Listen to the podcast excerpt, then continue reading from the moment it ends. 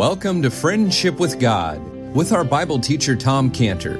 Today's message and previous messages can be listened to or downloaded for free at friendshipwithgod.org. Friendshipwithgod.org. You can also obtain free resources from Tom Cantor and view our online bookstore at friendshipwithgod.org or call us at 800 247 3051. 800 247 3051. Tom Cantor also has a daily devotional verse that comes out each day by email and on Facebook. To receive this small daily devotional verse that Tom Cantor puts out, you can sign up at friendshipwithgod.org, friendshipwithgod.org, or find Tom Cantor on Facebook by searching for Tom Cantor and Friendship with God. Now, here is our Bible teacher, Tom Cantor. The leper, the leper that was cleansed, and he was the one out of the ten that gave thanks. The Lord said to him in Luke 17, 19, He said unto him, Arise, go thy way, thy faith hath made thee whole. Another blind man in Jericho. Jericho must have had a lot of blind men there. He gives a sight to him, he says in Luke 18, 41, 1842 rather. He says, Jesus said unto him, Receive thy sight, thy faith hath made thee whole. See, all these cases they're determined. Who's determining? It seems like who's determining whether or not they're going to be healed? He's telling them it's your faith. It's your faith. So in all these situations, it was them that determined whether or not they'd be healed, whether or not they'd be made whole, whether or not they'd be saved from their sins. And what we're seeing here with Joseph is that as Joseph now determining whether or not he's going to be released from prison, because by showing compassion to these two prisoners, He's determining the compassion that he's going to receiving from prison. This is exactly what the Lord Jesus Christ was meaning in Luke 6:38. In Luke 6:38 the Lord said, "Give, and it shall be given unto you. Good measure, pressed down, shaken together, running over, shall men give unto your bosom. For with the same measure that you meet withal, it shall be measured to you again."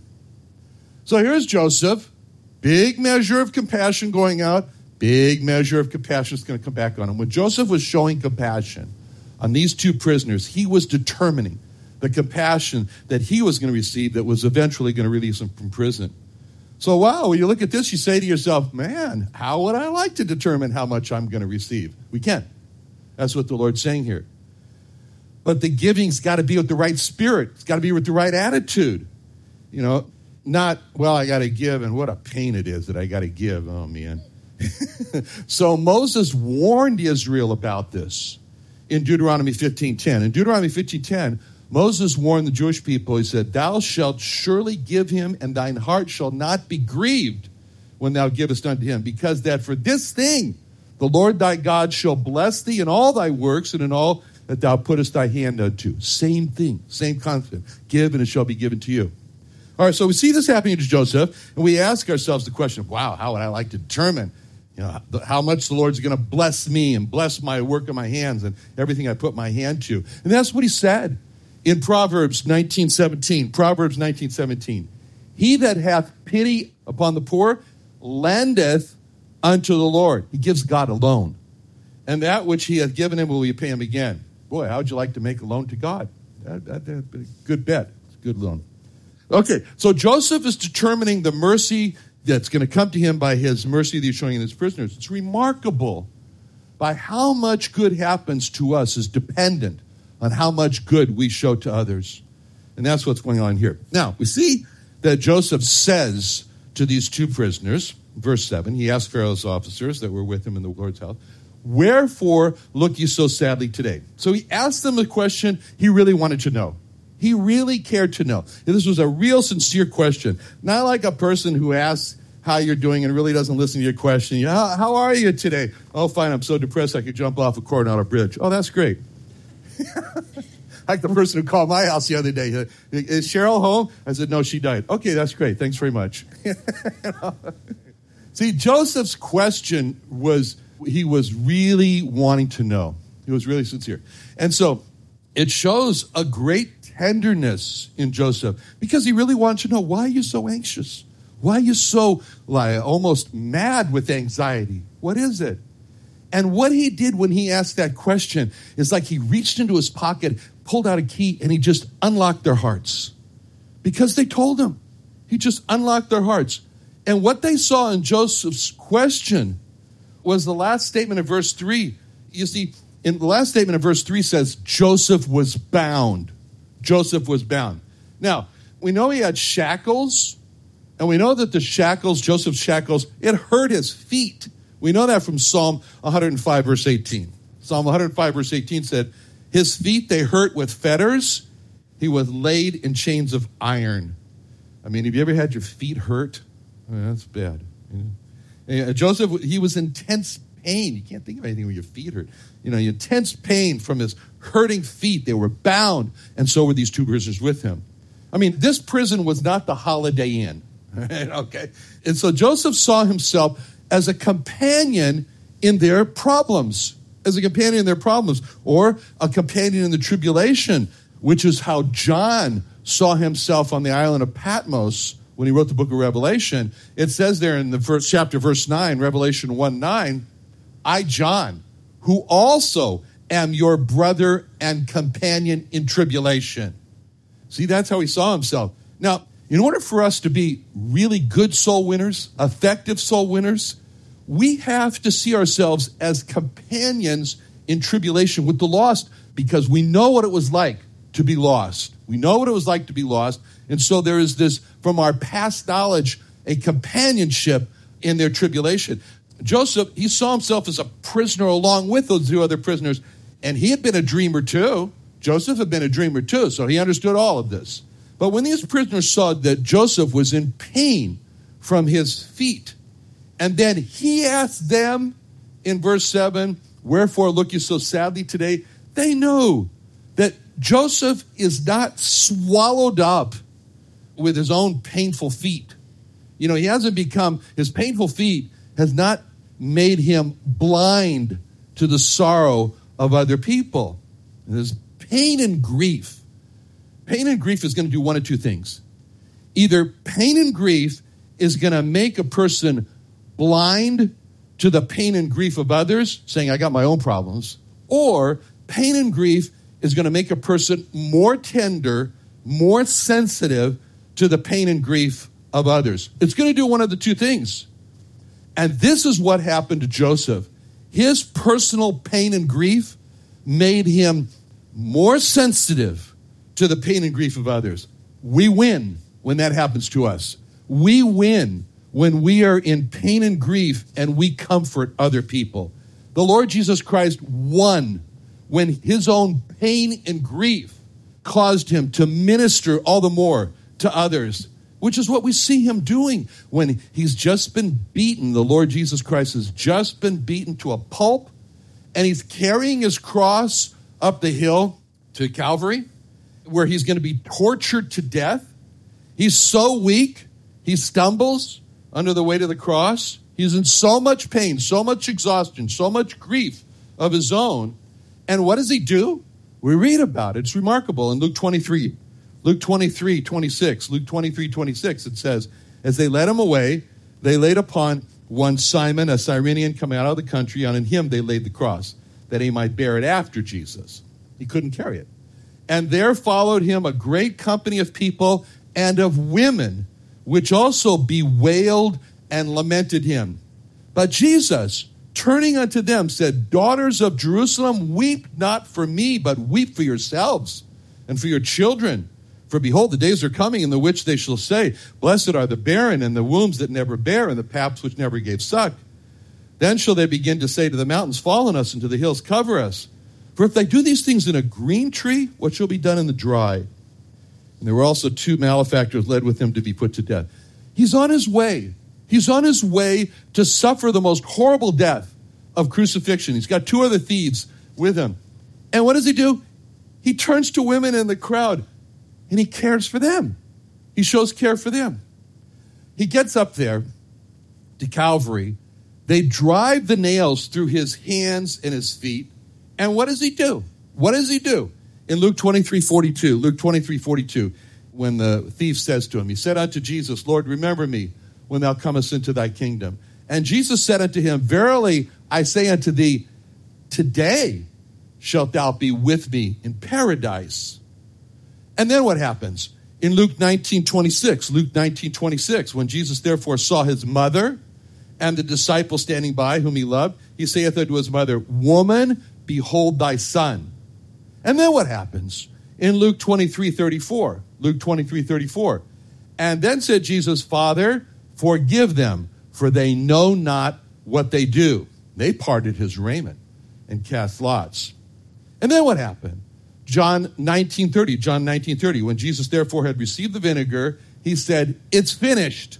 And he bowed his head and gave up the ghost.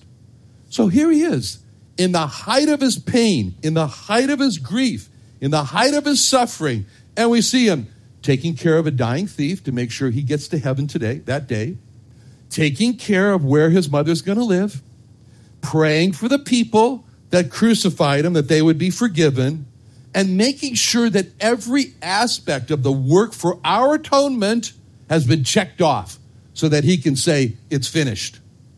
I mean, his suffering did not make him become consumed in himself.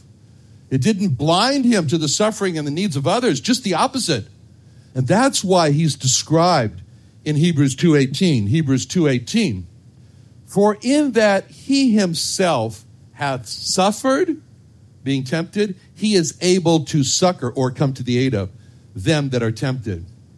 That's just the reason why God allows us to suffer and why God allows us to go through grief so that we can comfort other people, which is what it says in 2 Corinthians 1 4. 2 Corinthians 1 4 says, Who comforteth us in all our tribulation, that we may be able to comfort them which are in any trouble by the comfort wherewith we ourselves are comforted of God. It's a terrible thing to have no one who cares for your soul. That is really, really bad. To have no one that cares for your soul. It says in the Psalm, Psalm 142 4, I looked on my right hand, behold, there was no man that would know me. Refuge failed me. No man cared for my soul. You know that Hebrew word for care there means to ask. It's the word that means to ask. No one asked about my soul. Well, that's what we see Joseph doing here. When he comes in in verse 7 and he says, Wherefore look you so sadly today? He's asking about their soul. He's caring for their soul by asking about their soul. He was caring for souls. And that's what it means to be a brother's keeper, which Cain refused to do. Obviously, he just killed his brother. But in Genesis 4 9, the Lord said unto Cain, Where is Abel thy brother? And he said, I know not. Am I my brother's keeper? Very, very interesting word that Cain used there. Keeper. That's the word shamar in Hebrew. Very important. Shamar means to guard, take care of, hedge about. And Cain knew exactly what that word shamar meant because it was the command that God gave to his father Adam in Genesis 2:15. In Genesis 2:15, and the Lord took the man and put him into the garden of Eden to dress it and to keep it and to shamar it and to take care of it. So that's the first use of the word shamar in the Bible. Now just think of it. All the threats that come to a garden. Well, yeah. Insects, strong winds, you know, rain, weather, rabbits, okay? In my case, skunks, okay? All kinds of these animals. Let's see, I, I like to see them in the zoo. I don't want to see them in my garden, you know? And think of all the care that needs to go into the garden. You got to hedge it, you got to weed it, you got to take care of it. That's a picture of Shamar. That's the picture of Shamar. And that's what Joseph is doing for these two prisoners here. He's caring for them, he's shamaring. That's not a right word, but anyway, those two prisoners. And that's what God does for Israel. God does that for Israel. That's what he says in Psalm 121, verse 4. Psalm 121, verse, verse 4. Behold, he that keepeth Israel shall neither slumber nor sleep. God shamars Israel. And this is what God told Moses Moses, I want to put in your mouth the prayer that your brother Aaron, you know, your favorite brother, you know, the, never mind that. But anyway, he says, I want you to put this prayer in his mouth because he, as the head of the priest, has got to go and bless the Jewish people. And this is what he needs to say. in Numbers 622. Numbers 622. The Lord spake unto Moses, saying, Speak unto Aaron and unto his sons, saying, On this wise you shall bless the children of Israel, saying unto them, The Lord bless thee and keep thee. Shamar. The Lord make his face to shine upon thee and be gracious unto thee. The Lord lift up his countenance upon thee and give thee peace. And they shall put my name upon the children of Israel, and I will bless them. That's how God wanted Aaron to pray, that God would shamar Israel, take care of him. All right. So now, these two prisoners now, they read in Joseph, he's got a real desire to help us. So they open up. And in verse 8, they said unto him, We've dreamed a dream, and there's no interpreter of it. And Joseph said unto them, Do not interpretations belong to God? Tell me them, I pray you. So at this point, we see these prisoners say, We've dreamed a dream. We've dreamed a dream.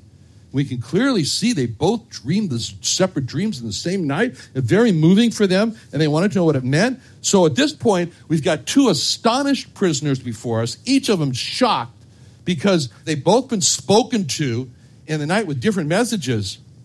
Now, again, that's the details. But now we stand back. Now, we know there's a bigger picture unfolding here. And we know that all the Jewish people are contained in this family of Jacob. And apart from Joseph, they're all there in Canaan.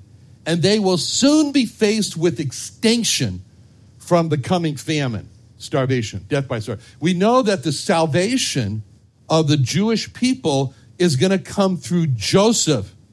And right now, he doesn't look like a savior. Right? He's hopelessly imprisoned in a prison of death. That's Joseph. So at this point, it looks as though Israel's Savior is going to become extinct before Israel becomes extinct. But Joseph's survival, in other words, it's at stake right now. Israel's survival will be at stake soon. And so God's going to save the Jewish people from death, from this coming famine here, and God's going to save the Jewish people through Joseph, who's now at risk of death. And what's remarkable is to see how God is going to save Joseph from death. I mean, God's going to use a series of events to save Joseph, who's going to save the Jewish people. And the series of events go like this Number one, Pharaoh throws into prison two of his officers, perhaps for some insignificant reasons. We don't know, it doesn't matter. Number two, Joseph is put in charge of these two officers. Number three, both these officers had alarming dreams in one night. Number four, both of these officers discussed their dreams with each other. Number five, both of these officers went into a terrible anxiety over their dreams. And number six, Joseph observes this terrible anxiety and he asks them why they are this way, and they tell him. Number seven, he offers, Joseph offers to interpret their dreams, and they accept. And then number eight, Joseph interprets the dreams. That's a series of events. That's a series of, that's an amazing series of eight events that God's going to use to bring about the deliverance and the salvation of the Jewish people from death by famine. And those are the eight events that God is using to keep the Jewish people from becoming a monument of white bones bleached in the desert of Canaan. So it shows us just how much God wants to save Israel from annihilation, and God has a thousand ways available for him to save the Jewish people. But these are the eight, the eight events that he chose.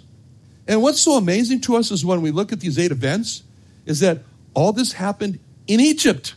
In Egypt. What is Egypt? Egypt is a land, is a country that is devoted to idolatry. Egypt is a country that has purposed to free itself from the rule of the true God, from the control of the true God. Our country today has put prayer out of the schools, has put prayer out of courts, has clung to sexual perversion. And therefore, our country is, in some ways, just like Egypt, trying to free itself, trying to emancipate itself from the rule of the true God now in this chapter, as we're looking at this, these events here, and also in the book of Exodus, is that Egypt cannot free itself from the rule and the control of the true God. No country can free itself from the rule of the true God. And when any person or when any country tries to free themselves from the control and the rule of God, God has two responses. His first response is a question, and his second response is a laughter. In Psalm 2, verse 1, Psalm 2, verse 1, he asks the question Why do the heathen rage and imagine a vain thing? The kings of the earth set themselves, that's like purpose, and rulers take counsel together against the Lord and against his anointed, saying, Let us break their bands asunder and cast away their cords from us. He that sitteth in the heavens shall laugh, the Lord shall have them in derision. Countries today, the world today, they exercise what's called the wisdom of this world. And in their wisdom of this world, they feel that they finally have freed themselves from what Marx called religion as the opiate of the people. And so they have, there's a scientific wisdom of this world. And it's concluded that the earth is not several thousand years old, as the Bible says, but the earth is now billions of years old. That's an indisputable conclusion with them. And that all things in the world, they came about, they just evolved on their own just evolved on their own. And God wasn't involved at all. That's the wisdom of this world. That's the scientific wisdom of this world. And it took a while, but finally, through the Charles Darwins and the Richard Dawkins uh, of the world, they finally generated this wisdom of this world, this scientific wisdom of this world, has finally freed itself from the bondage of God as the creator. That's what's behind all this. And God says about this wisdom of the world in 1 Corinthians 1:20, God made foolish the wisdom of the world. And in 2 Corinthians 1:21, seeing that in the wisdom of God, the world through its wisdom knew not God. It was God's good pleasure through the foolishness of preaching, he might say, them that believe. And in 1 Corinthians 3:19, the wisdom of this world is foolishness with God. Now, these prisoners now make a very important confession, very important confession, when they said in verse 8, they said unto him, We have dreamed a dream, and there is no interpreter of it. Literally, in the Hebrew, the word ain is used. And so it goes, We have dreamed dreams, and to interpret ain. Interpret, there's no one. There's not one. There's no one. And this is such a sad statement when we read this.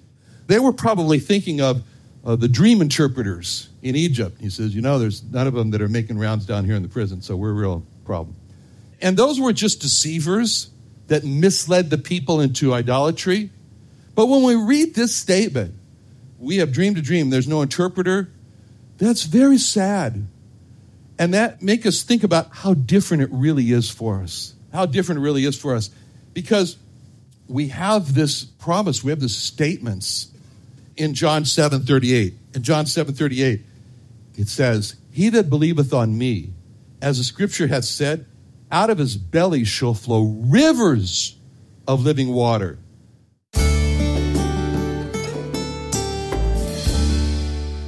Another wonderful day studying the Bible with our Bible teacher Tom Cantor here on Friendship with God. Don't forget that today's message and previous messages can be listened and downloaded for free at friendshipwithgod.org, friendshipwithgod.org. You can also go online to find free resources from Tom Cantor and our online bookstore at friendshipwithgod.org. You can also find Tom Cantor on Facebook, and you can also go to friendshipwithgod.org to sign up for his daily devotional verse. Uh, Tom Cantor is also the founder of Israel Restoration Ministries. You can visit that website at israelrestoration.org. Or you can write Tom Cantor at P.O. Box 711 330, P.O. Box 711 330, Santee, California. That's S A N T E E, Santee, California 92071. Or you can email Tom Cantor at friendshipwithgod.org. Tom Cantor at friendshipwithgod.org. Or for more information about Tom Cantor and Friendship with God and Israel Restoration Ministries, call us at 800 247 3051. Sunday Night Church is back. Join Friendship with God Bible teacher Tom Cantor at the new Friendship with God Fellowship every Sunday night at 5:30 p.m. at the Creation and Earth History Museum in Santee, California. Join us early each Sunday at 4:30 p.m. for food and fellowship with Sunday evening services to follow at 5:30 p.m. Watch Tom Cantor and the service on YouTube Live, located on the Friendship with God website. Enjoy encouraging teaching from our Bible teacher Tom Cantor in a relaxed and family-friendly atmosphere. Sunday Night Church is back, so join us at the Friendship with God Fellowship every Sunday night at 5:30 p.m. at the Creation and Earth History Museum at 10946 Woodside Avenue North in Santee, California. For more information, call us at